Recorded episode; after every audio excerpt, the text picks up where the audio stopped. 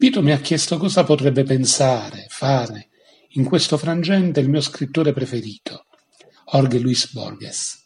Difficile dirlo, difficile immaginarlo, che poi è come immaginare come può venirci in soccorso l'arte, nelle sue più svariate forme, in un momento così drammatico.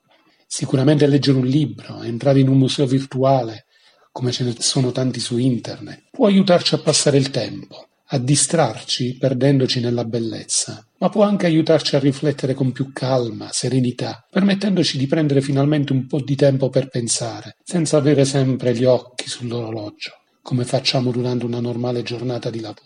Dicevo di Borges. Allora cosa può fare un grande scrittore del secolo scorso per noi? Essendo così lontano nel tempo potrebbe sembrare ben poco. Ho rovistato nei cassetti della mia memoria alla ricerca di qualche poesia o saggio o racconto, le forme con le quali Borges si esprimeva, che parlasse di malattia, oppure di epidemia, oppure di crisi di un paese, di una società. Ma non ho trovato opere su questi temi. Borges scriveva racconti metafisici, faceva parte della corrente del realismo magico, che tanta fortuna ha portato alla letteratura sudamericana.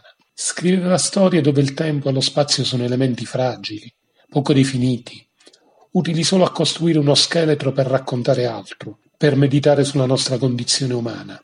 Ma pensandoci bene, questa mancanza di spazi e tempi certi rende i racconti e le sue poesie non contingenti a una specifica situazione, ma di fatto eterni. Facendo questa riflessione mi è tornata alla mente una poesia breve e bellissima, una poesia che prova a spiegare il senso del nostro essere qui, adesso. La poesia è un elenco di pensieri e di gesti, coniugati al tempo presente. Questi gesti sono operati da uomini, uomini comuni, uomini come noi, gesti solidificati in un momento, come uno scatto fotografico che ritrae un attimo e lo rende eterno.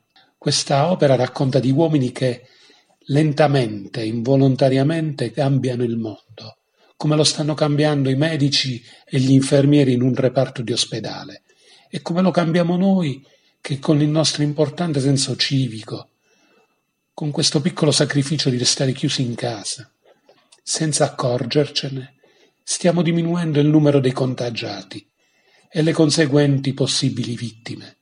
La poesia che ho trovato si intitola I giusti ed è tratta dalla raccolta di poesie La cifra del 1981.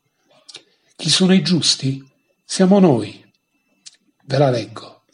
Un uomo che coltiva il suo giardino come voleva Voltaire chi è contento che sulla terra esista la musica? Chi scopre con piacere una etimologia? Due impiegati che in un caffè del sud giocano in silenzio agli scacchi. Il ceramista che premedita un colore e una forma. Il tipografo che compone bene questa pagina, che forse non gli piace. Una donna e un uomo che leggono le terzine finali di un certo canto, chi accarezza un animale addormentato, chi giustifica o vuole giustificare un male che gli hanno fatto, chi è contento che sulla terra ci sia Stevenson, chi preferisce che abbiano ragione gli altri. Tali persone, che si ignorano, stanno salvando il mondo.